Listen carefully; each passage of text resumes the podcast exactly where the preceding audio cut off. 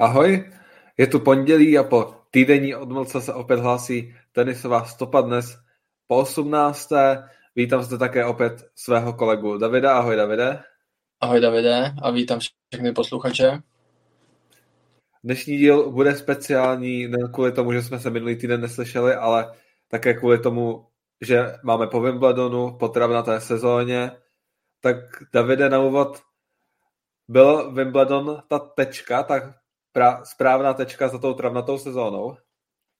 Tak samozřejmě Wimbledon je vždycky ta správná tečka za tou travnatou sezónou, ale teďka se ještě hraje jeden turnaj v Newportu, eh, kdy mají ATP, tam myslím, že to je 250 jenom, ale stejně, ale, ale jsou tam takový ohlasy na ten turnaj, že to prej jako nic moc ten turnaj, nebo co, se, co jsem i čet, že to tam jako nepřipomíná moc trávu. Třeba teďka jsem koukal jeden zápas kvalifikace Eubanks Bašič, uh, jenom tak jako sledoval a třeba tam borci ztratili šest podání dohromady za celý první set, takže ta, ta tráva tam nevím, jestli to uh, je, jestli to svědčí těm rychlejším uh, jestli to je ten rychlejší povrch a svědčí to těm hráčům, kteří se specializují na to podání, ale jo, za mě Wimbledon asi vždycky tou tečkou za tou travnatou sezónou. A ten turnaj v Newportu už je pak jenom takový, takový jako závěr, ale ten Wimbledon je prostě to vyvrcholení.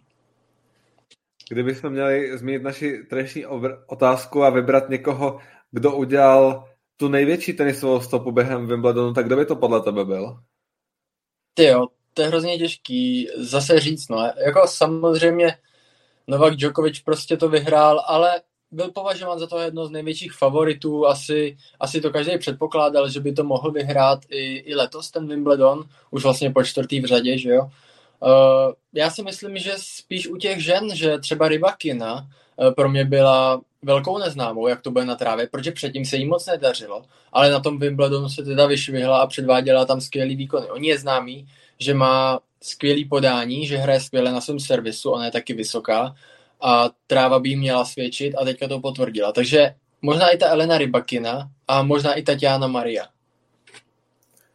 My jsme třeba o Eleně Rybakyně, pamatuju, si mluvili, když jsme rozebírali kvalifikaci na Billie Jean King Cup a mluvili jsme tam, že kazašky můžou být nebezpečné v listopadu a že právě Rybakina je hráčkou, která umí na těch rychlých površích hrát, což nám teďka dokázala, protože diváci, kteří, nebo posluchači, kteří se dívali, tak můžou potvrdit, že zvítězila hlavně díky své agresivní hře a taky dobrému podání. Několik S nasázela. Tak ukázala, že vlastně to, co jsme, o čem jsme se bavili, že ta rychlá hra i u těch žen na té trávě prostě je platná. Stoprocentně, no. Teďka já si myslím, že teďka prostě, jak pořád zmiňujeme, že se, že se ta hra u těch žen, že je agresivnější, agresivnější a že se to zrychluje, tak teďka na tom Wimbledonu se to ukázalo. A myslím si, že například třeba Ons Jabur nebo právě Elina Rybakina jsou ty hráčky, který to vyznačují, tuhle tu hru a teďka to ukázali. Takže určitě já si myslím, že tam bylo určitě na co koukat Uh, hlavně teda i v, u těch žen, i když já třeba koukám víc na chlapy, ale teď, teď mě prostě, teď mě připadá atraktivní i ten, i ten ženský okruh a čím dál tím raději se na to koukám. My jsme vlastně před těmi dvěmi týdny byli na úplném začátku Wimbledonu, takže bychom se mohli podívat tím pavoukem, protože tehdy byly odehráno pár zápasů, například jsme rozebírali to senzační vypadnutí Huberta Hurkáče, ale můžeme se dotknout taky toho, jak COVID ovlivnil Wimbledon, tak co na to říká, že vlastně několik hráčů přišlo tohle prostě kvůli tomu pozitivnímu testu o šanci, vys Matteo Berettini, Marin Čilič, Bautista Agut. Přesně, tak jako já na to mám prostě pořád stejný názor, za mě už by se testovat neměli a za mě to je úplný nesmysl. Uh, takže já jsem to viděl tak, že to jsou chudáci, protože oni se na to připravují, těší se na to a pak nějaký test, i když jim třeba nic není, prostě prokáže nějaký covid, který prostě tady pořád je, i když už skoro tady není a nevím, za mě nevím, proč pořád ty, ty lidi tam testují, když navíc tam ještě většina jsou očkovaný a pořád se říkalo, že když budeš očkovaný, tak se nepustíš, nebudeš testovat a takovýhle dokola. Takže za mě, za mě úplná kravina, že se vůbec tam, tam ty hráči testují na tom Wimbledonu a mám na to takový názor, že to ovlivnilo asi hodně, no, protože Matteo Berrettini byl považován za jednoho z největších favoritů Wimbledonu a i Marin Čilič eh, předváděl eh, jako skvělý výkony poslední dobu, takže si myslím, že i on se mohl přidat k těm, těm lepším hráčům na tom Wimbledonu nějaký osmifinále, čtvrtfinále třeba. A tohle to ovlivnilo strašně, no. takže já na to mám pořád stejný názor a jakož to je mě to. Když se podíváme na zajímavé zápasy ze začátku, Pavouka došlo nakonec na ten pikantní souboj Nick Kyrgios Stefanos Tsitsipas, který nabídl nejen tenisovou bitvu. Tak co si třeba na tento zápas říkal? De facto možná i překvapilo, že nakonec Nick Kyrgios nebyl ten, který se na tom kurtu choval hůře z té dvojice. Jo, tak často se tvrdí o Stefano Cicipasovi, že to rozmaslaný fracek a jako teďka to asi potvrdil, protože já nevím, jako co on vyhrál první set, vlastně byl na koni. Jemu třeba stačilo držet to podání, zkusit, zkusit ty tiebreaky proti Kyriosovi, když on je na té trávě skoro nebreaknutelný, eh, když se mu jako fakt daří, to ukázal třeba v prvním setu proti Novaku Djokovičovi, kdy hrál na svém podání jako neskutečně.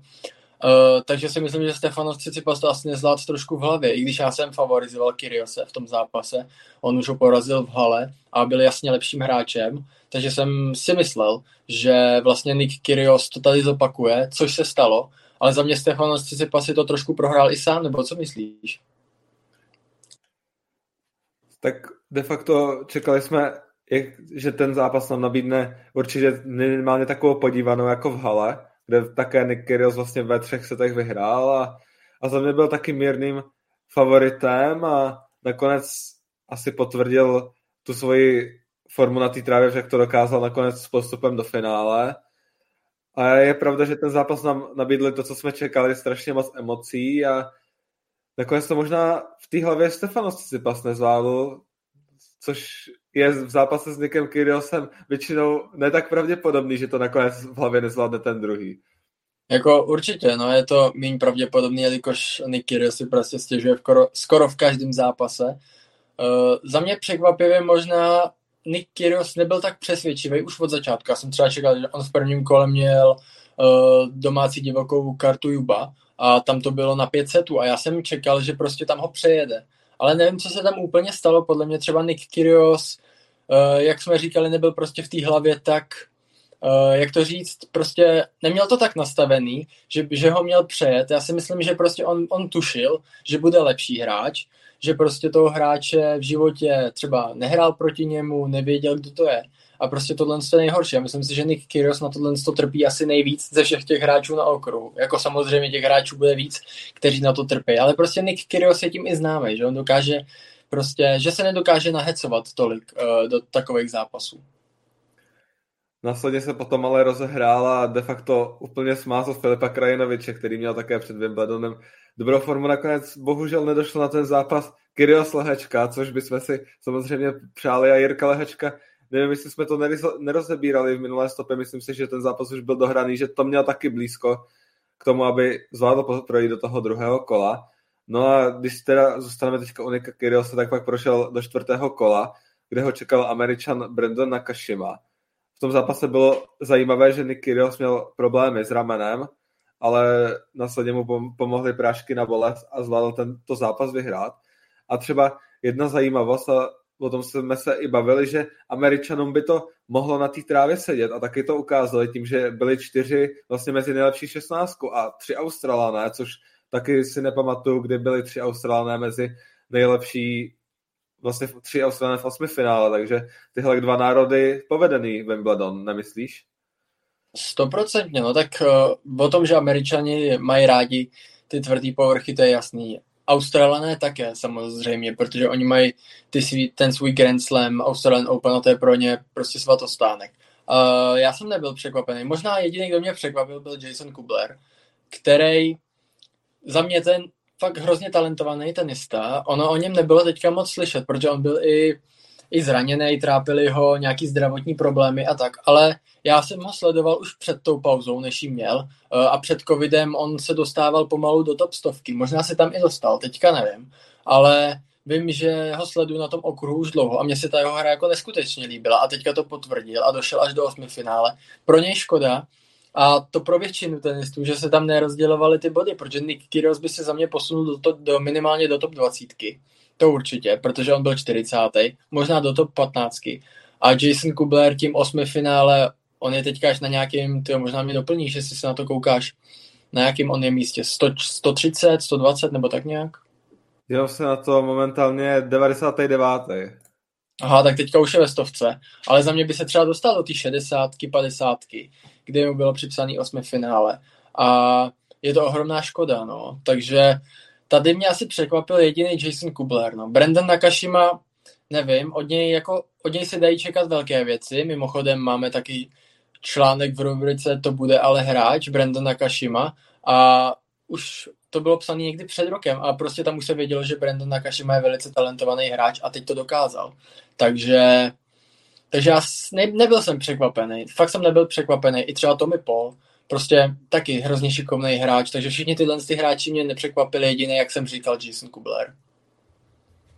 Ale jak ty jsi říkal, Jason Kubler hráč s velkým talentem, on byl, on byl také světovou juniorskou jedničkou a teďka vlastně ve 29 letech de facto pro něj opět velký průlom a třeba se ještě nakopne, protože už jsme to zažili v hodně případech, že i starší hráči mají pak následně velmi, se můžou odrazit s velmi dobrým výsledkům a ne vždycky musí člověk jako tenista prorazit v mladém věku. To ukázal třeba i Stan Wawrinka, který vlastně ty své Grand Slamy sbíral ve věku vlastně kolem 30 let a do té doby to byl hráč, který byl považován za sice hráče světové třídy, ale spíš té užší skupiny.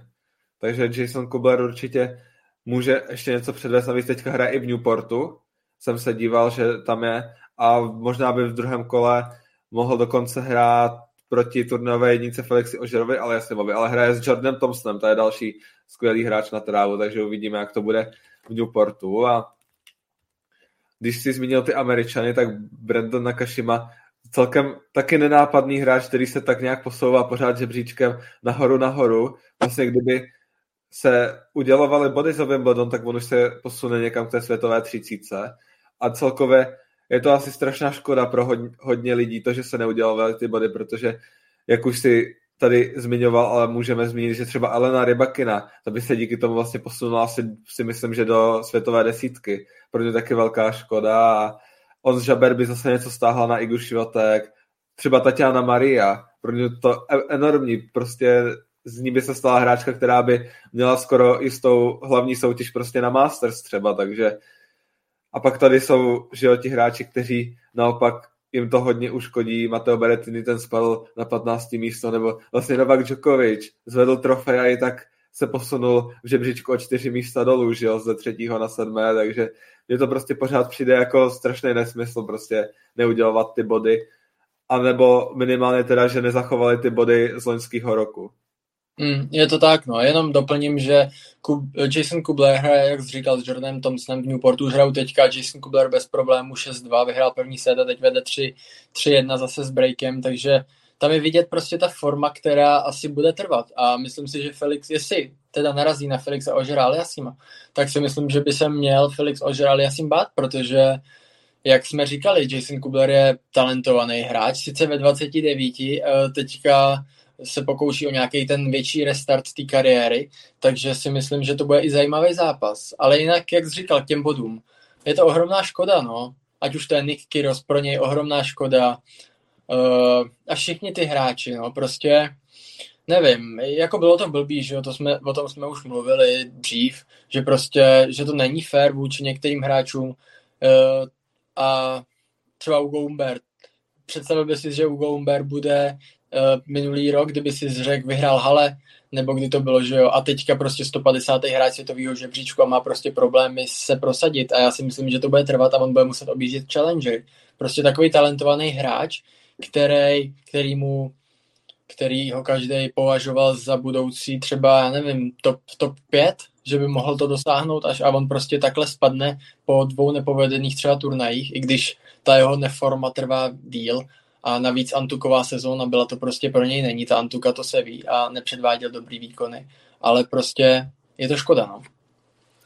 Na Wimbledonu vlastně skončil ve třetím kole na raketě Davida Goffena, porazil ve druhém kole Kaspra Ruda i s tím, že si zapomněl v šatně rakety a přišel nakonec bez nich, o čem jsme napsali třeba článek, který za chvilku hodím odkaz na něj do chatu, stejně jako David zmínil Brandona Kashimu, tak i toho samka pošlu do chatu, takže Ugo Umberno, hráč, který se rapidně propadla, když už jsme tady u těch rapidních propadl, i když u něho to nebylo teda tím, že by ztratil nějaký velký body za loňský Wimbledon, tam hodně velkou roli hrál ten turnaj v hale, což tady vždycky rozebíráme s tím, že doví, jak to pak bude s Jirkou Lehečkou, Jirkou Veselým, když budou příští rok obhajovat ty své body. Naopak třeba Martin Kližan v podcastu, pokud jste neslyšeli, určitě doporučuji pustit si podcast s Martinem Kližanem, který vyšel minulý týden, tak ten naopak říkal, že mu to vlastně nevadilo tady obhajovat ty body, takže asi je to na každém jednotlivci, jak tomu přistupuje. No a zmiňovali jsme tady Martona Fučoviče, který nakonec ten jeho propad nebyl tak rapidní, že by spadl za stovku, ale prostě je na konci stovky a teďka vlastně bude rád, když se vůbec dostane na ten Grand Slam na US Open bez kvalifikace. Jak, jak říkáš, no, u Martona Fuxoviče on sice psal, že ten propad bude rapidní, ale nakonec to tak, tak hrozný nebylo, naštěstí ve stovce zůstal, teda naštěstí pro něj. Uh, já jako Martona Fuxoviče mám hra, rád jako hráče, takže určitě by mi chyběl třeba v té top stovce, ale můžeme se bavit i třeba o dalším hráči, který překvapil, ať to je třeba Christian Garin. Uh, nevím, jestli tebe překvapil, ale mě, mě překvapil samozřejmě. Já jsem nečekal, že dojde až do toho, až do toho, tyjo, do čtvrtfinále, nebo do, jo, do čtvrtfinále, hrál s Nikem Kyrgiosem čtvrtfinále, uh, kde mimochodem nebyl jenom do počtu. Takže já si myslím, že on překvapil. Mě překvapil hlavně v osmi finále s Alexem Deminorem. Tam jsem čekal, že Alex Deminor ho smázne, budeme se těšit na zápas s Nikem Kyrgiosem, ale jako Christian Garin klobouček, protože on na té trávě sice nehrál tak špatně, ale prostě Christian Garin je jasný antukový hráč, to můžeš potvrdit. Uh, on se specializuje hlavně na tu antuku, tam sbíral ty své největší úspěchy. Uh, tam přišel malinký propad, přišel koncem minulé sezóny, začátkem týdle, ale teďka, jak jsme viděli, prostě Christian Garin hrál skvěle a mě se ohromně líbil na Wimbledonu. Christian Garin sám řekl, že pro něho je teďka tráva jeho oblíbený povrch a mě samozřejmě to svou hrou překvapil, protože já jsem mu predikoval vlastně konec prvním kole a měl hrát s Matem Berettinem a měl to být pro něho de facto fakt KOčko hnedka pondělí nebo úterý, ale Mateo Berettini byl pozitivně testovaný na koronavirus, dostal Eliasa Imera do prvního kola. Vlastně ta cesta byla celkem jednoduchá, Elias Imer pak dostal francouze Greniera, který taky byl kvalifikantem. Potom mě i třeba osobně překvapil, jak celkem lehce zvládl zápas Jason Brooksbym, který je jeden z těch Američanů, kterému také tráva chutná. No a otočit zápas s Alexem de Minorem na trávě z 0-2, to jako klobouk dolů. A, a možná nakonec paradoxně jsem čekal, že by i ten nějaký set mohl urvat proti Niku Kyriosovi, protože na té trávě předvedl, skvěle podával. A na to, že fakt jsem ho do té doby měl fixovanýho jako čistého antukáře a bavili jsme se tady o něm, jako nemá formu, tak teďka najednou ukázalo, že to není zas tak špatný a bohužel pro něj je to bez bodu. Přesně tak, no, bohužel pro něj, ale jako on mohl uhrát ten set s Nikem Kyriosem, hned ten první, protože on ho breaknul ku nule. A tam jsem teda čekal, že Nick Kyrgios třeba nějak poleví a ten první set už jen tak dohraje. A ale nestalo se tak a Nick Kyrgios tam ukázal, že dokáže otočit na trávě ze stavu, já nevím, kolik to pak bylo, nějak 2-1 nebo 3-2, možná ve třeba Christian Garin a pak Nick Kyrgios předvedl předvedl, předvedl skvělý výkony. Uh, takže si myslím, že Christian Garin měl ty šance proti Nikovi Kyriosovi. Uh, hlavně třeba i tiebreak pak byl prostě ve třetím setu, takže tam se může stát cokoliv. Ale neudělal to ten set a Nick Kyrgios 3-0 pak jsem se těšil na ten zápas s Rafaelem Nadalem, to byla strašná škoda, že Rafael Nadal odstoupil, ale to se prostě nedá nic dělat, že jo, takový prostě je tenis a Rafael Nadal tam se dalo čekat, že třeba nějaký to zranění nastane, protože on prostě stoprocentní za mě není a možná už ani nikdy nebude stoprocentně fit a bude, bude hrát jenom přes bolest, ale to srdce, který on třeba ukázal ve čtvrtfinále proti Tyleru Fritzovi, to je prostě neskutečný, to je prostě Rafael Nadal, který takhle hraje už to 15 let, 16 a prostě je to pořád stejný Rafael Nadal a jenom obdiv k němu asi. Rozhodně. Ten zápas s Taylorem Fritzem, on sám Taylor Fritz to komentoval jako jednu z největších porážek, vlastně on sám přiznal, že poprvé po zápase brečel a já se mu nedivím, protože de facto to byla podobná situace, jak v Miami. Hrál proti neúplně v pohodě hrajícímu Rafaelu Nadalovi de facto, jestli se nepletu, tak tam to bylo taky něco s bříšním svalem. Tam to, myslím, byly žebra nějak to Miami, potom, kde Taylor Fritz vlastně Rafaela Nadala porazil a získal titul na Masters. No a teďka vlastně to bylo pro něho čtvrtfinále Grand Slamu, nejlepší výsledek, který zatím Taylor Fritz dosáhl a de facto měl loženou situaci na to Rafaela, nadala porazit, ta šance byla velká, pak možná v tom super tiebreaku se ukázaly zkušenosti a hlavně neskutečná bojovnost, protože jako já sám si nedokážu představit, že s takovým zraněním bych byl schopen předvádět to, co předvádí Rafael Nadal a on sám to chtěl zkusit hodně do toho semifinále, ale tam se možná poprvé jsem na něm viděl, že si uvědomil to, že prostě nemůže Tadlek prostě pořád jako jít přes hranu svého těla a že možná konečně dostal rozum a bylo správný rozhodnutí, že nenastoupil do toho zápasu s Nikem Kyrgiosem, když jsme se na to všichni moc těšili. A já si pořád myslím, že i kdyby nastoupil, takže Nick Kyrgios by vyhrál, protože prostě Nick tam předváděl neskutečný výkony na té trávě a, a možná jen škoda, že to, to nevydržel až do toho finále, který taky ale z jeho strany nebylo vůbec špatný, vyhrál první set, ale prostě, jak on sám pak přiznal, Novak Djokovic a Wimbledon, to je prostě to je souznění a kdybychom se měli vrátit ještě k dalším hráčům, kteří mě se třeba extrémně líbili, tak na první místo já bych dal Janika Sinera. Ten na tom Wimbledonu, co předvedl to, jak vedl nad, nad Novakem Djokovicem 2-0 na sety, Novak fakt musel extrémně zabrat a i zápas s Carlosem Alcarazem, tam fakt Carlos Alcaraz byl v některých fázích a třeba hlavně v prvním se to úplně bezradný, co má prostě proti Janiku Sinerovi hrát a na to, že jsme se tady bavili o tom, že nějak Sinner by mohl na tu trávu sedět, ale prostě do Wimbledonu neměl žádnou, žádné vítězství na trávě. Tak pak to teďka prostě přišlo, uhrál to čtvrtfinále a podle mě zasloužené. Určitě, no. Já tu sérii konečně prolomil, nebo sérii.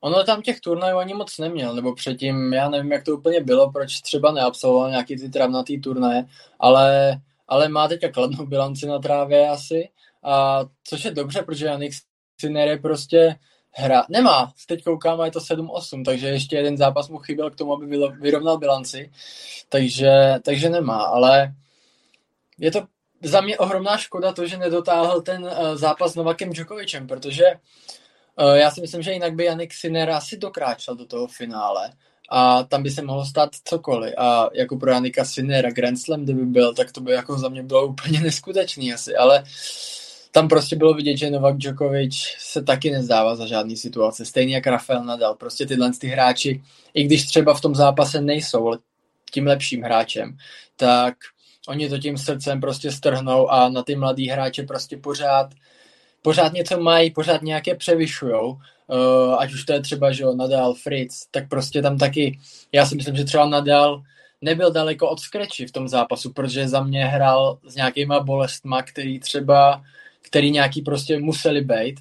A to, že vyhraje v pátém setu v tiebreaku, tak jako za mě prostě tohle to fakt klobouk dolů u Rafaela Nadala a to samý u Novaka Djokoviče. On pak s jakou s jakou grácí on prostě pak uh, otočil to utkání s Janikem Sinerem, tak to bylo, to bylo jako fakt, fakt skvělý. A Janik Sinner, co o něm? No já si myslím, že ten jeho čas ještě přijde. On prostě je ještě mladý, On je, myslím, ročník narození 2000 nebo 2001, takže stejně jak já, takže nedokážu si představit, že bych hrál teďka čtvrtfinále třeba Wimbledonu a Janik Sinner prostě hrál v těchto letech čtvrtfinále Wimbledonu a já si myslím, že takové zkušenosti se hodí určitě do další kariéry. A jak jsem říkal, je mladý, takže si myslím, že, že nějaký ty příležitosti určitě ještě bude mít. Ročník narození 2001, navíc pro něho už to bylo třetí čtvrtfinále, letos si zahrál čtvrtfinále v Austrálii, před dvou lety už na French Open byl ve čtvrtfinále, takže Janik Sinner velmi talentovaný hráč, já ho vidím jako velkého rivala pro Carlosa Alcaraze do příštích let, jako rivalita Alcaraz Sinner, to si myslím, že je něco, na co se můžeme těšit, až třeba skončí Rafael Nadal s Rogerem Federerem a Novakem Djokovicem. Novak Djokovic, jak ty si říkal, velký bojovník, on má na Grand Slamech bilance 43-39 po tom, co prohraje první set, takže je vidět, že prostě ho takováto situace neodrozhází. Navíc myslím, že po šesté v kariéře nebo nějak tak otočil zápas z 0-2, takže Novak Djokovic ukázal tu bojovnost a Janik Sinner za mě hráč, který rozhodně ukázal další obrovský potenciál, že je to hráč, který jednou může do toho finále Grand Slamu dojít. Další hráč, který touží po finále na Grand Slamu je Cameron Norrie, který se jako šestý Brit probojoval do semifinále a vlastně držel tu nejdíl tu vléčku Velké Británie, i když na něho ta očekávání byla kladená. Britská jednička, přece jenom u Emira Dukanu jsme nevěděli moc, jak na tom bude po tom zranění a Cameron Norrie si s tím poradil na výbornou. Mm, přesně, přesně jak říkáš, no. Uh, Cameron Norrie, ty já nevím, mně se na tom Wimbledon, já nevím, no, mně se tam moc nelíbil, protože já jsem třeba sledoval jeho zápas s, ty s kým to bylo? To bylo s Gofánem, myslím. A tam, tam mě nepřišel moc přesvědčivý, on tam byl i nějak, nějaký sety dole, musel to otáčet a prostě nebyl tam úplně stoprocentní. Sice to pak otočil nakonec, ale prostě Cameron Norrie nevím, no. Za mě, jako já to já si pořád to zmiňuji dokola, ale za mě Cameron Norrie prostě nevím, jestli patří do té top desítky, no. A on byl, byl devátý nasazený a prostě mně, mně se prostě ta jeho hra pořád nějak nezdá. Takový to pinkání, nevím, já to moc nemám rád. On myslím někde řekl, že když Daniel Medveděv může být světová jednička, takže může být světovou jedničkou i on, takže... Asi tak to ambice mu nechybí. To rozhodně ne, ale jako já si myslím, že hodně ho tam, hodně ho, že ho tam hodně potlačili ty diváci, nebo jako pomohli mu uh, na tom Wimbledonu, protože on byl vlastně jediným, skoro jediným želízkem ohni uh, pro ty domácí fanoušky, protože vlastně Andy Murray nic, Kyle Edmund ten hrál jenom eh, smíšenou čtyřu, že jo, a vracející se po zranění, kdy Kyle Edmund za mě taky by mohl třeba by mohl promluvit třeba do, kdyby byl zdravý a hrál v té jeho největší formě, tak by mohl do toho konečného pořadí hodně co mluvit. Uh, u žen Emma Dukanu to prostě nebylo ono, Katie Bolter taky, taky vypadla poměrně brzo a takovýhle hráčky, takže si myslím, že že toho Norieho museli ty fanoušci tlačit a Cameron Norrie podle mě sám věděl, že právě tím jediným želízkem v ohni, který ho vlastně Velká Británie má, takže takže tam si myslím, že, že to bylo určený, že se Cameronovi prostě musí dostat daleko. On to splnil, a, ale na Novaka Djokoviče prostě neměl. Určitě domácí fanoušci moc přáli nějaký úspěch Andymu Marimu, který vypadal s Janem Isnerem, který se pak při pozápasovém rozhovoru omluvil vlastně Velké Británii, že Andyho Mariho vyřadil z Wimbledonu. To mi přišlo strašně sympatický a John Isner pak to byl, jeden, to byl první zápas, kde jsem zaregistroval sílu Janika Sinera, kdy prostě on nestratil se s Johnem Isnerem, což prostě na trávě s Johnem Isnerem nestratit set, to, to je skoro snad nemožný, protože prostě John Isner to vždycky do toho tiebreaku dostane a většinou to většinou aspoň jeden ten tiebreak uhraje.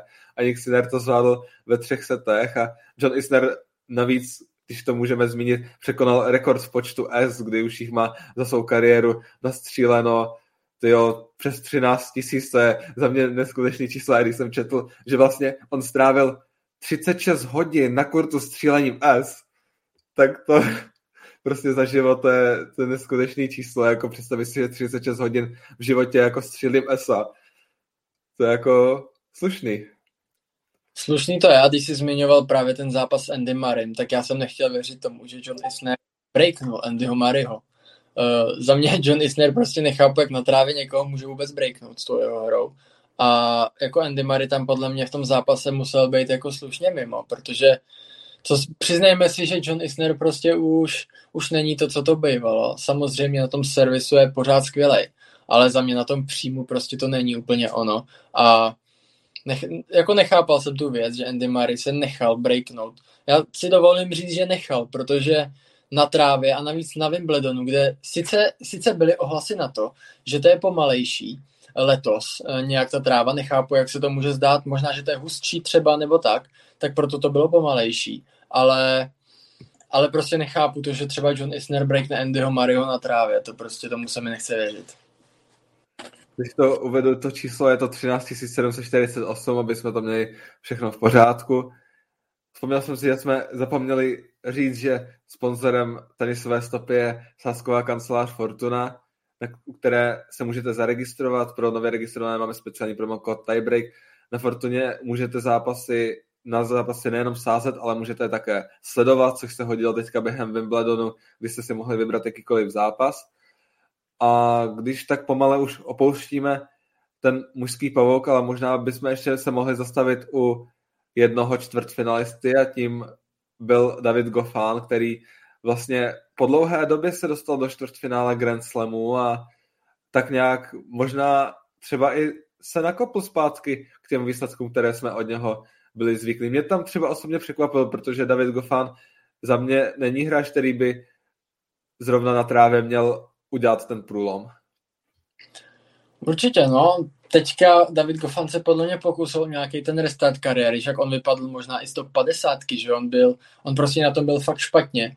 A teď se mu konečně nějak, nějakým způsobem začal dařit uh, díky tomu uh, titulu na Antuce v Maroku hlavně to bylo taky a víceméně celou tou Antukovou částí sezóny, kdy třeba u něj, on byl považován za takového toho hráče na ten rychlejší povrch, především na ten venkovní hard, a, ale teď prostě ukázal, že třeba s věkem rostou i nějaký ty zkušenosti a takové ty věci a že třeba Antuka pro něj nemusí být vůbec špatná. A teďka ukázal i na trávě, že že, že prostě musí se s ním počítat a musí být prostě pořád David Goffin považován za toho jednoho z nejlepších hráčů na světě. A za mě David Goffin je jedním z nejlepších hráčů na světě, i když třeba ty výsledky posledních dvou, tří let prostě nehovořily uh, pro něj nějak, nebo, nebo to, tak si myslím, že s Davidem Goffanem se prostě musí vždycky počítat. A on ukázal, že skvělý na returnu a podle mě hodně teďka se specializuje i na podání.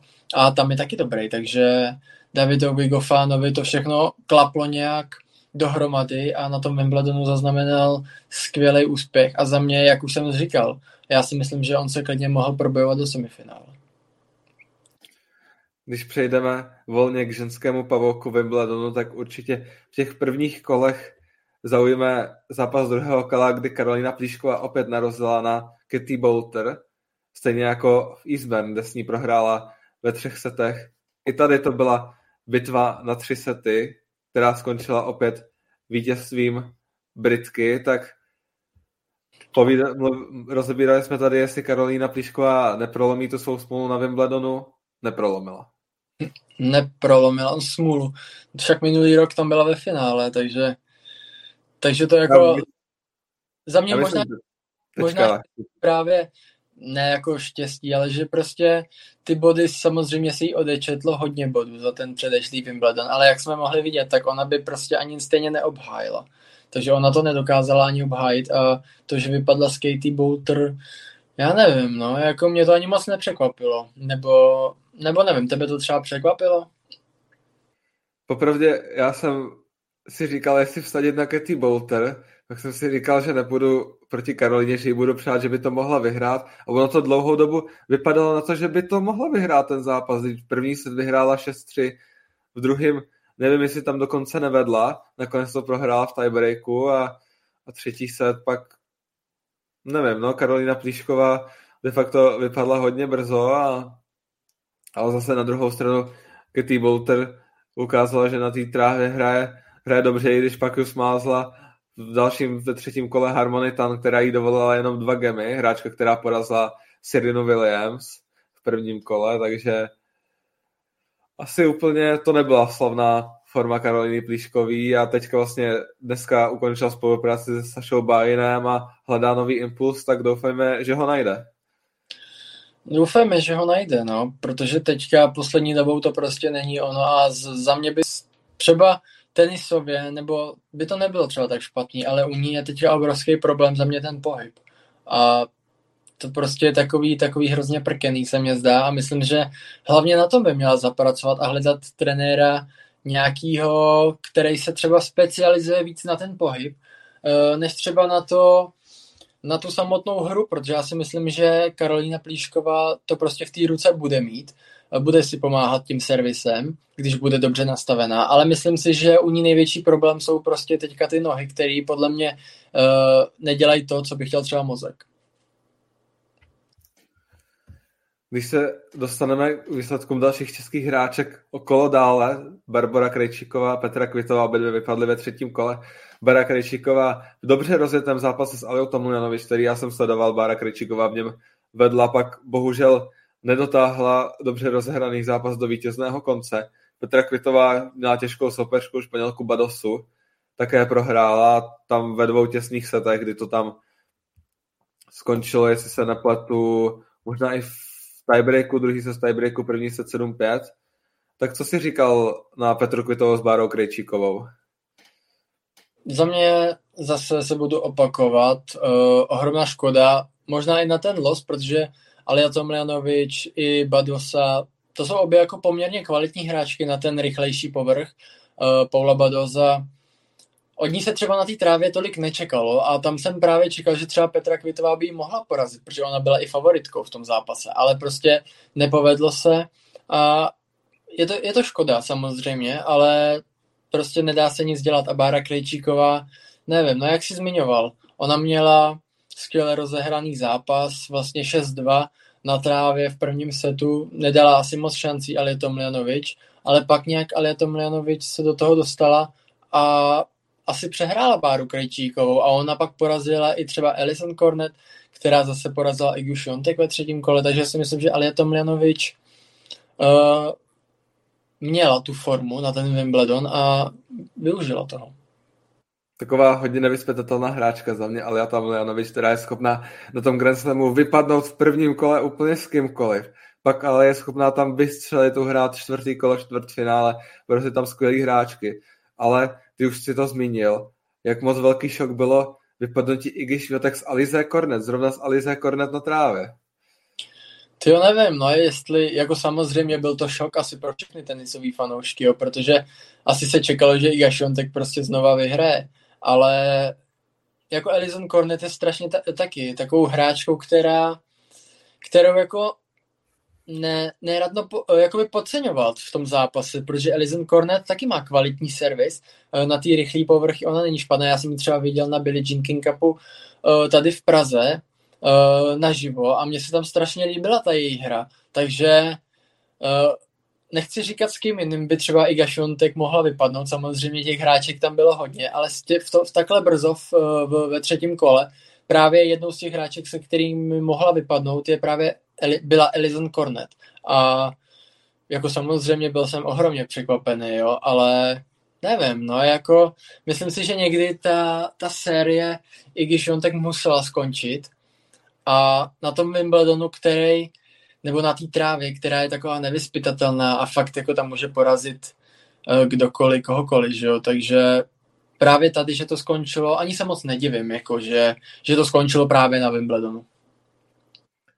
Když budeme pokračovat ve výsledkách českých hráček, tak nakonec možná překvapivě nejdále došla Marie Bousková, která si zahrála čtvrtfinále Davide určitě sledoval se jejich cestu, za mě neskutečný výkony, hlavně Marie Bousková prostě hrála bez chyby. To, co třeba předvedla v zápase s Karolín Garciou, kdy tam prostě neudělala chybu, ona měla čtyři nevynucené chyby za celý zápas. To prostě, jako za mě klobouk dolů s tím, co Marie Bousková předváděla. Já jsem tady zmiňoval v minulém díle její zápas s Shelby Rogers, to byl jediný zápas na přípravném turnaji v Eastbourne, kdy ona hrála výborně v prvním setu, pak prohrála ve dvou setech, ale teďka to, co předváděla, porazila Caroline Garcia a i v tom zápase s Ons Jaber měla šanci klidně do toho semifinále projít. Um, určitě, jak říkáš. Uh, za mě ten, třeba i ten první zápas hovořil o tom, že Marie Bousková se prostě nezdává za žádný situace a ona je tou hráčkou, která nebo prostě ona není tou ranařkou, jako, jako teďka ty hráčky jsou, ale je takovou spíš hráčkou, která čeká na tu svoji příležitost, vyčkává, ale dokáže samozřejmě zautočit, ale prostě není to taková hráčka typu, jako je třeba Alison Riske nebo Elena, je, uh, Elena Rybakina, jo. Takže uh, bál jsem se, že s Daniel Collins v prvním kole přijde prohra, nakonec to skvěle otočila, ukázala tam jako fakt neskutečný srdce, neskutečný, neskutečný srdce bojovníka a pak už se to jenom vezlo. Za mě třeba překvapení, že porazila Elison Riske, protože Elison Riske, jak pořád zmiňujeme, je jednou z nejlepších hráček na trávu, který na okruhu jsou.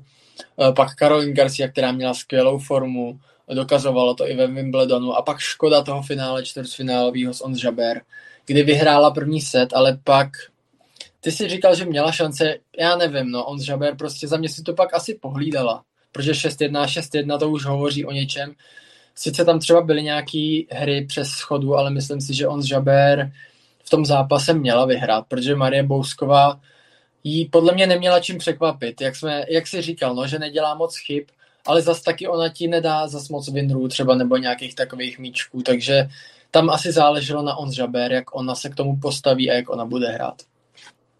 Marie Bousková v tom prvním se to zahrála skvěle, možná on Žaber si přečetla, co může hrát, co nemůže hrát. Jak na Marii Boskou vyzerá samozřejmě, má asi víc zbraní přece jenom v téhle fázi turnaje, už tam jsou ty nejlepší hráčky, a, ale Marie Bosková, jak si říkal, porazila Alison Risk 6-2, 6-3 prostě proti hráčce, která hraje velmi agresivně, dobře servíruje, tohle celkem jasně vyhrá, to je jako záslužný výkon i to, že zvládla tohle to první kolo s Daniel Collins otočit tak Marie Bousková taky pro ně škoda, že za to čtvrtfinále nedostane body, protože by se posunula třeba zase blíž k té světové 40, 30, kam třeba Marie Bousková si myslím, že může jednou dojít, protože na to má ona je neskutečná bojovnice na té trávě. Tam vybavuju si teďka jednu výměnu právě z toho zápasu z Žaber, kdy ona spadla, i tak to, i tak to zvládla dohrát, takže prostě Marie Bousková fakt jí tam určitě je přednost číslo jedna Marie Belskový na té trávě a během celého Wimbledonu pohyb prostě tam. To bylo neskutečný. Já jsem třeba i pak četl, že ona si snad prošlapala boty, protože já jsem se tam na ní díval v tom prvním setu, tam chvilku prohrávala pořád něco s nohama tam dělal, jsem si říkal, co se děje, ne, prostě to, a pak jsem něco četl, že tady si snad prošlapala tenisky, tak takže já si bojovala až do takového zápalu. Uh, určitě, no. Uh, myslím si, že kdyby se spojila třeba uh, Marie Bousková a Karolina Plíšková jako pohyb Karolín, uh, Marie Bouskový a uh, ta ruka Karolíny Plíškový, tak si myslím, že by, to by, jako, že by z toho vzniknul neskutečný hráč, protože Marie Bousková, jak jsi říkal, skvělá na těch nohou. Uh, to je její veliká přednost a ukazuje to ve všech zápasech.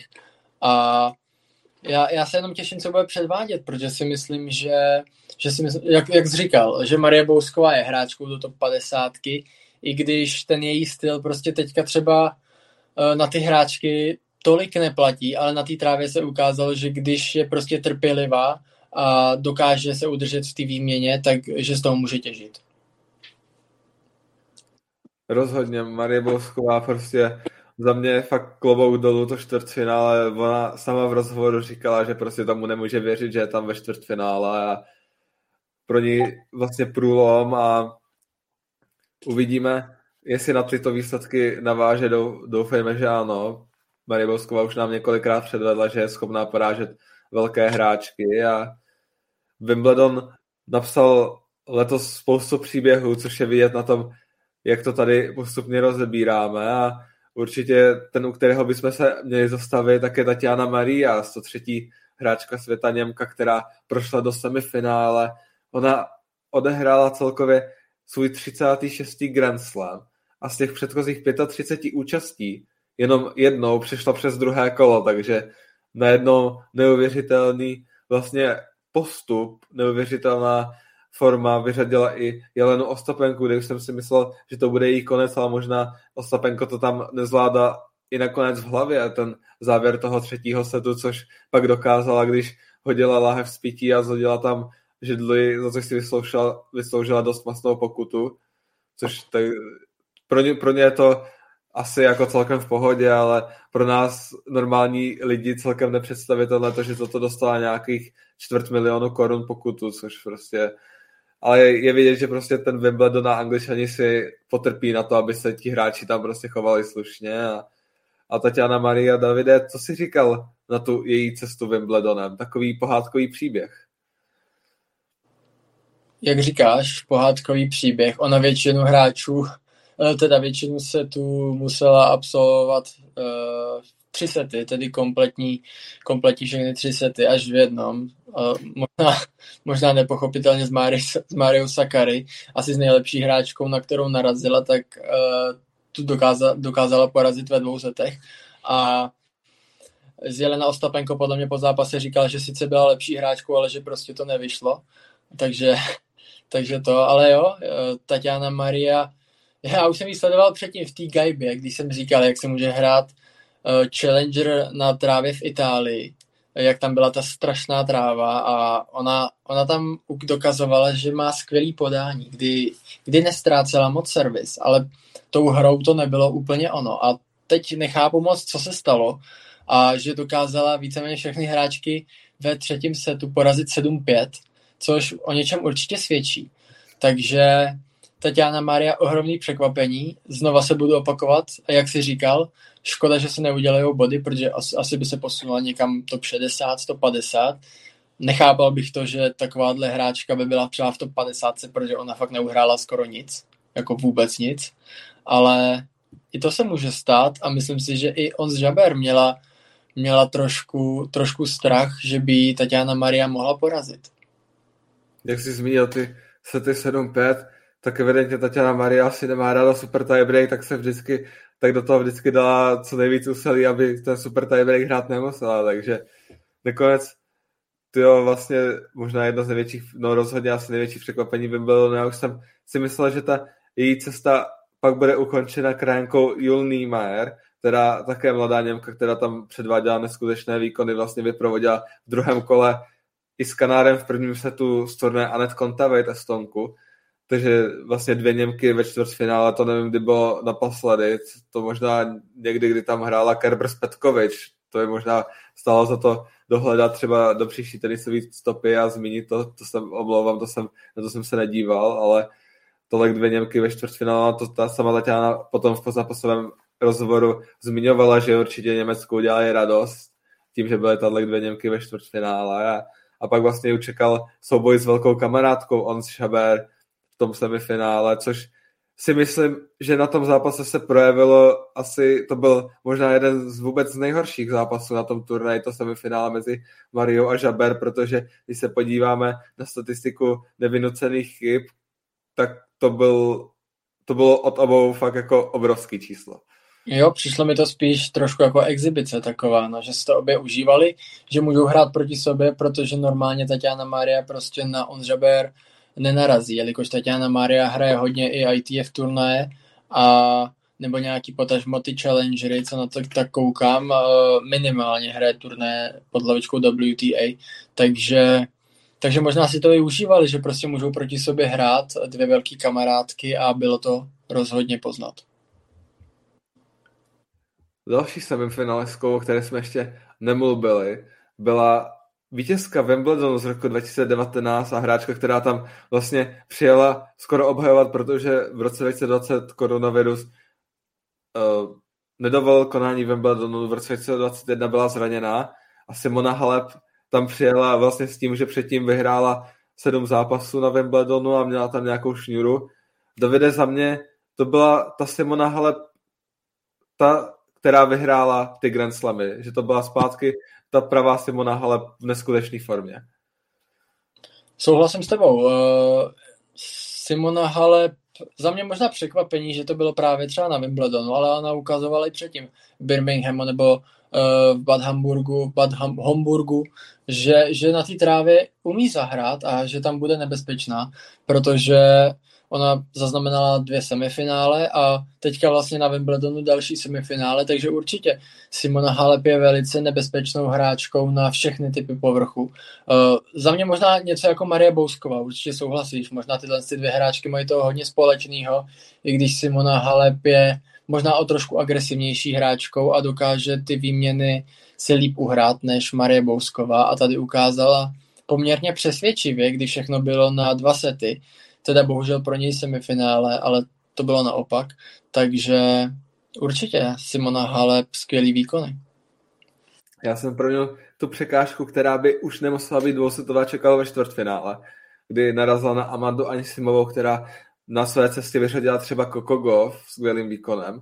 Amanda Anisimová hráčka, která podle mě jednou může vyhrát Wimbledon, protože její hra také na trávu sedí, velmi agresivní, to už jsem viděl třeba na Roland Garo, když hrál s Leilou Fernandez, prostě tráva je pro ně jak dělaná. Ale v tom zápase se Simonou Halep to bylo hodně takové, že to moc nezvládla v hlavě, ten první set prostě bylo vidět, nedařilo se jí, dělala strašné množství chyb, já jsem se na ten zápas díval, těšil jsem se, že to může být super bitva, ale v tom prvním setu strašně moc nevynucených chyb. A potom v tom druhém setu už byla taková odpís, to už tak trochu odpískala, že už nevěřila moc tomu, že může Simonu Halep porazit. Což za mě škoda, pak pro Simonu Halep přišlo teda to semifinále, ve kterém prohrála, tak se přerušila její 13 zápasová šňůra. Prohrála s Jelenou Rybakinovou, která si tak nenápadně kráčela tím turnajem, porazila například Bianku Andresku, pak vyřadila Aliu Tomljanovič, která vyřadila která předtím vyřadila Korne, která vyřadila Švatek, to, to takový pavouk tady, co se, co se nabalil a Jelena Rybakina pak nastoupila do toho finále s Ons Žaber, kdy poprvé v Open Air jsme viděli dvě debitantky ve finále. Pro Kazachstán první finále, pro Tunisko první finále. Zajímavé obsazení. Rozhodně zajímavé obsazení. Eh, když jsme u toho finálového zápasu, tak jsme řešili už i, i u nás, že prostě tam bylo vidět, že on z Žaber byla lepší v prvním setu a to poměrně o dost za mě a nevím, co se pak stalo. Myslím si, že, že už to prostě, že si ona myslela, že to má v hrsti, ale vůbec to tak nebylo a Jelena Rybakina prostě dokázala dokázala otočit to finále, i když jsem si myslel, že za mě on Žaber možná má víc zkušeností s takovýma vypjatýma zápasema a um, měla mít navrh, ale bylo to naopak a Jelena Rybakina překvapila. Jelena Rybakina prvním setu byla hodně nervózní, ale ona to zmínila v pozápasovém rozhovoru. Dělala na sebe nezvyklé množství chyb, pak bylo třeba vidět, že ona si ani tak nevěřila na ty ploché údery, které vlastně zdobily tu její hru, to, jak ona prostě zahrála agresivně ten forehand plochý, že se snažila to hrát více z rotací, aby si to pojistila a spadlo to do toho kurtu, ale najednou bylo vidět, že to je hra, která jí nevoní, že se snažila hrát něco, co prostě jde proti srsti. Ona se snažila nedělat ty chyby, ale paradoxně to nebyla ta hra, která přinesla ty chyby. A on z Žaber v tom prvním setu do toho vstoupila prostě zkušeně. Přece jenom o čtyři roky starší hráčka, už toho má na okruhu mnohem více nahraného. A pak Davide, souhlasím s tebou, jak jsi říkal, on z Žaberu si myslela, že to má prostě v hrsti, si myslím, po tom prvním setu, že už fakt si věřila, že lepší na tom kurtu, že to zvládne dohrát v tom druhém setu, ale Jelena Rybakina za mě mnohem vylepšila svoji hru, začala jí tam padat ty údery agresivní, začala hrát mnohem více agresivněji, začala jí chodit i lépe podání a potom se najednou ta situace úplně obrátila na tom kurtu a nakonec vlastně Jelena Rybakina dostala on žeber do takového stavu, že nevěděla, co proti ní hrát. Hmm. Za mě možná Jon Žaber byla pak už trošku otrávená z toho, když věděla, že, že i třeba ve třetím setu podání dole, vlastně, že ztratila skoro hnedka ze začátku své podání a to byl ohromný problém. Podle mě on z Žaber dostalo se jí to do hlavy a pak, pak je s tím těžký hrát, protože prostě víš, že na trávě je těžký breaknout hráče, hráčku a Jelena Rybaky neukázala, že na tom podání je prostě skvělá a on Žaber podle mě to podvědomě věděla, že bude mít ohromný problémy Rybakinu breaknout. Měla tam několik šancí, ale nedotáhla to do úspěšného konce a Jelena Rybakina si to pohlídala pak už. V tom třetím setu bylo strašně důležitý game za stavu 3-2, nebo 4, za stavu 4-2, kdy se hrálo, tam to vypadalo, že najednou, nebo nebylo to za stavu 3-2, kdy Jelena Rybakina najednou lehce znervóznila, jako kdyby bylo na ní vypada, vypadalo na ní, že na ní dolehla ta tíha okamžiku, že se blíží k tomu, že by ten zápas mohla dovést do vítězného konce. Bylo to 0-40 v tom gemu. A ten gem byl podle mě naprosto klíčový pro celý zápas, kdy Elena Rybakina opravdu ukázala tu sílu v té hlavě to otočit. Takže za mě nakonec zaslouženě Jelena Rybakina ve 23 letech vlastně od Petry Kvitové v roce 2011 nejmladší Wimbledonská šampionka, první titul pro Kazachstán. Za mě super výsledek pro ní. Mm-hmm.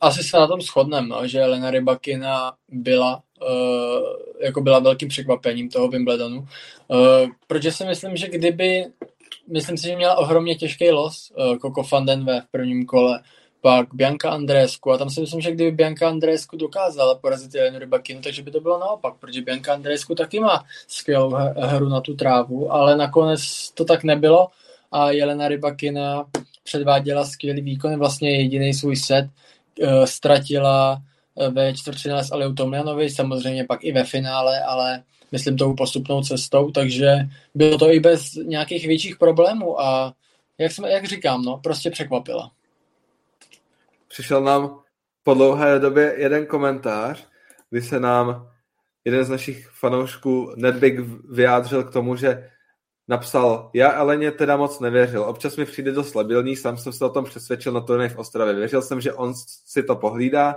že má více zkušeností, ale Rybakina famozní turnaj.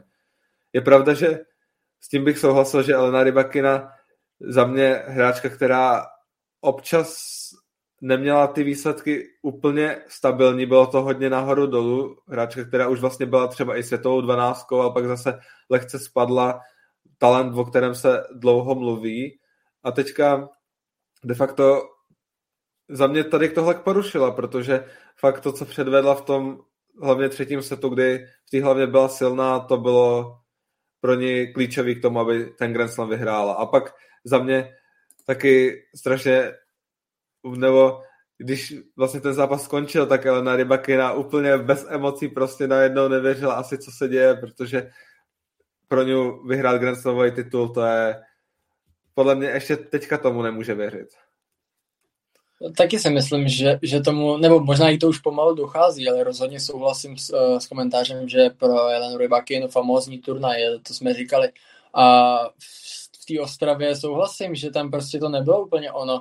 Sice ve čtvrtfinále dostala i Gušiontek, uh, na tom zápase jsem taky byl, a, ale taky, taky mě tam Jelena Rybakina trošku zklamala, protože i Gašiontek v hale třeba toho moc nahraného neměla. Věřil jsem, že Jelena Rybakina by tam mohla seknout, ale nestalo se tomu tak a pak, pak se podle mě docela trápila koncem té minulé sezóny Jelena Rybakina, jak si říkal, že možná hledala tu formu a a vlastně i na té trávě ze začátku na těch přípravných turnajích na Wimbledon uhrála jenom jedno vítězství a jednou se pakovala hnedka v prvním kole, takže to nebylo úplně ono.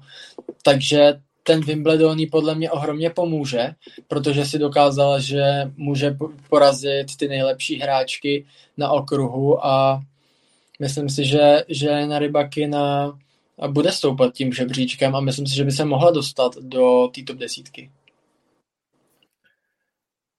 Tak nějak jsme probali mužský ženský turnaj určitě pro fanoušky českého tenisu a naše posluchače, kteří nás poslouchají tady v České republice, tak nesmíme opomenout ženskou čtyřhru a druhé vítězství na Wimbledonu pro dvojici Katka Syniaková, Bára Krejčíková. Já jsem se sám díval na ten zápas s Mertens Zhang a je vidět, že i když Bára Krejčíková třeba nemá pořád tu optimální formu, v tom singlu, takže prostě to spojení v té čtyřře je pořád prostě takový, jaký bylo a holky si pro mě zaslouženě těmi výsledky došly pro ten titul. Mm-hmm. Asi s tebou souhlasím, no, tak oni prostě jsou považovaní vždycky za ty jedny z největších favoritek, protože to tak prostě bude a myslím si, že jak jsi říkal, Bára Krejčíková sice to nevyšlo v tom singlu, ale tam je prostě jasný, že většinou to prostě v tom, v tom, v tom deblu to vyjde skoro vždycky, protože oni s tou Katkou Syněkou jsou neskutečně sladěný a strašně jim to klape. Je to vidět i na tom, na tom, na tom kurtu, když třeba si vzpomenu na výměnu zastavu, tyjo, myslím, že to bylo 30-0, bylo to pak na 40-0 ten po, poslední game rozhodující, kdy breakliku 0. Eh, to byla snad výměna o 30 míčkách a tam bylo vidět, jak si neskutečně rozumí. Eh, na jedné straně byla Syňaková, pak Krejčíková, pak se prohodili, jednou smečovala ta, pak pak ta druhá. Uh, za mě obrovská chemie mezi těma, těma hráčkama a doufám, že spolu budou hrát ještě dlouho. Davide, tady jsem rád, že si to zmínil, protože to, byl, to byla výměna o 38 úderech. Já jsem nechápal, že něco takového je možný ve čtyřhře prostě na takových úrovni prostě odehrát výměnu a ještě, ještě k tomu na trávě. Řeknu třeba na Antuce, prostě na trávě 38 úderů prostě při čtyřhře, to je neskutečný a je vidět, třeba já, já jsem si i u toho zápasu hodně dobře všímal ty komunikace mezi hráčkama, která byla ze ruchových mikrofonů dobře slyšet, kdy Bara Krečíková to tam hodně řídí a řekne si prostě mám a, a to, jak jsou prostě i třeba to, jak se radí na tom podání, prostě já mají tam ně, několik prostě možností, jak půjdou prostě potom, jestli zahraje na tělo, jestli bude hrát ven z kurtu, takže prostě ta jejich, ta jejich souhra je za mě základ toho, proč jsou tak dobrý, proč prostě vyhráli tu olympiádu v tom Tokiu a, a proč už mají na svém kontě teďka, nevím kolik Grand Slamů, nechci si vymýšlet, jestli pět? Nejsem pět. Si úplně... Myslím si, že to bude pět, no. Pět Grand Slamů, takže dva Wimbledony, super výsledek, že opět jsme mohli jako čeští fanoušci vidět vítěze na Wimbledonu.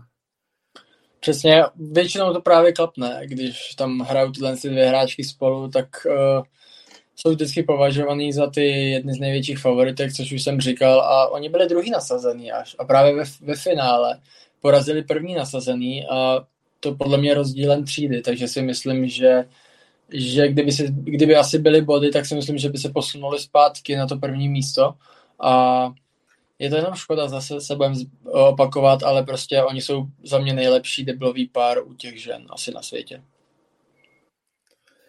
Možná bychom mohli zmínit i mužskou čtyřu, se to pase pomalu blíží ke konci, takže pokud máte nějaký dotaz, určitě pište. Tam do finále prošli Nikola Mekty s Mate Pavičem, kteří se potom neúplně povedeném začátku sezóny rozhráli do skvělých výkonů a opět dokazovali to, že ne nadarmo jsou olympiští vítězové stoky a ve finále dostali dvojici Max Parcel, Matthew Ebden. Max Parcel tentokrát s jiným partiákem v finále, protože v Austrálii to byl, jestli se nepletu, Luke Saville, který byl po jeho boku v tom zápase s Kyriosem Kokinakisem, tentokrát opět Austrálné ve finále. A vypadalo to za mě v jednu chvíli na celkem pohodové vítězství pro Chorvaty, protože vedli 2-1 na sety, měli break, bylo to 4-2, ale nakonec to Australie otočili 6-4 a vyhráli v super tiebreaku a Max Parcel s Matthew Abdenem, který se mohl radovat dokonce z dvo, z, ze dvou titulů, protože byl i se Samantou Stosur ve finále smíšené čtyři, tak nakonec mu to vyšlo aspoň v té mužské.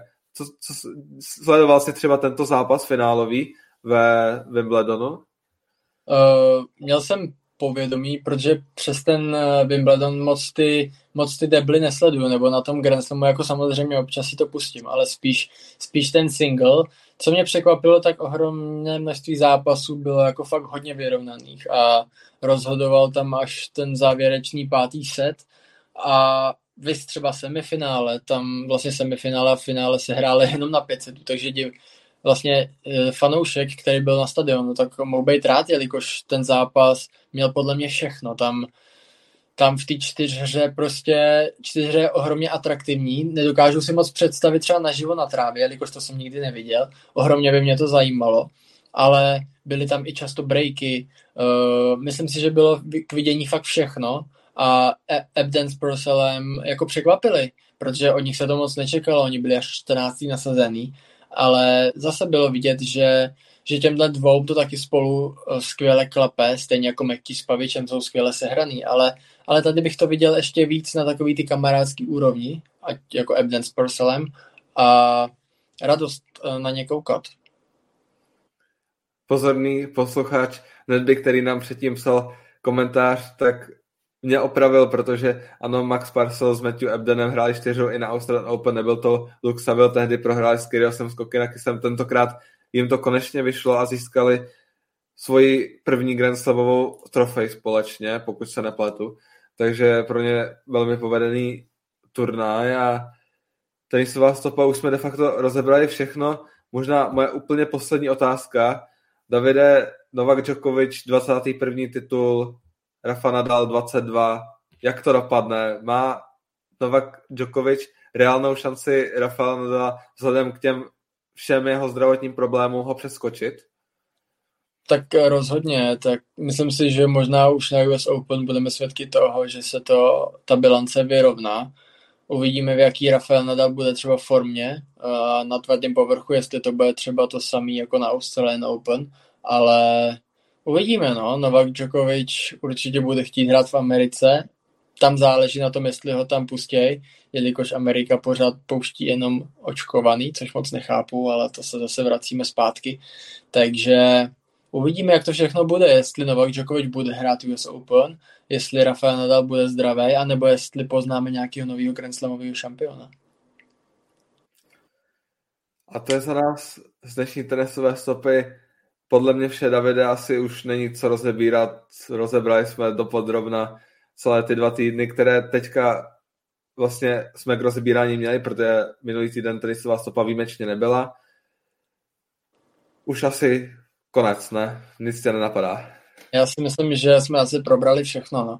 Samozřejmě minulý týden tenisová stopa nebyla, někdy se to může stát, samozřejmě jsou prázdniny, my, co chodíme ještě do, do školy a máme to pro zábavu, samozřejmě někdo z nás se třeba odjete a někdy se to úplně nestihne sladit, takže je možný, že to třeba, třeba někdy bude zase ob, ob týden, uh, třeba ne, třeba se sejdeme, uvidíme. Takže stoprocentně asi za nás všechno. Davide, myslím, že jo. Určitě. Nezbývá, než vás pozdravit. Doufám, že se vám další díl tenisové stopě líbily, ať už jste ho sledovali živě na našem YouTube kanále nebo ze záznamu na YouTube kanále, Spotify či jiné platformě dostupné. Děkujeme vám i za komentáře a nějaké doplnění, které jste nám poskytli. Určitě se nebojte, pokud něco víte třeba, co mi na nějakou zajímavost, klidně ji napište nebo nějaký dotaz. Když bude na to prostor, rádi všechno ukážeme, zodpovíme a obohatíme tím třeba i nás, nebo i další příznivce, kteří to třeba ten zápas nesledovali. A těšíme se opět příští týden s už klasickou tenisovou stopou, kdy budeme opět rozebírat nějaké menší turnaje a dění v tenisovém světě. Davide, já ti děkuji, že jsi mě dneska doprovázel. Taky děkuji, jak jsi říkal, za každý komentář jsme rádi a dneska konečně nějaký komentáře byly taky po dlouhé době, takže to je určitě skvělý a aspoň takhle můžeme komunikovat a debatovat o tom tenise a tenhle ten pořad by o tom měl být a to je super. Takže děkujeme všem, kteří se připojili, kteří si to poslechnou ze záznamu a pomalu se loučíme a pěkný den. Naslyšenou příště. Ministerstvo financí varuje. Účastí na hazardní hře může vzniknout závislost. Zákaz účasti osob mladších 18 let na hazardní hře.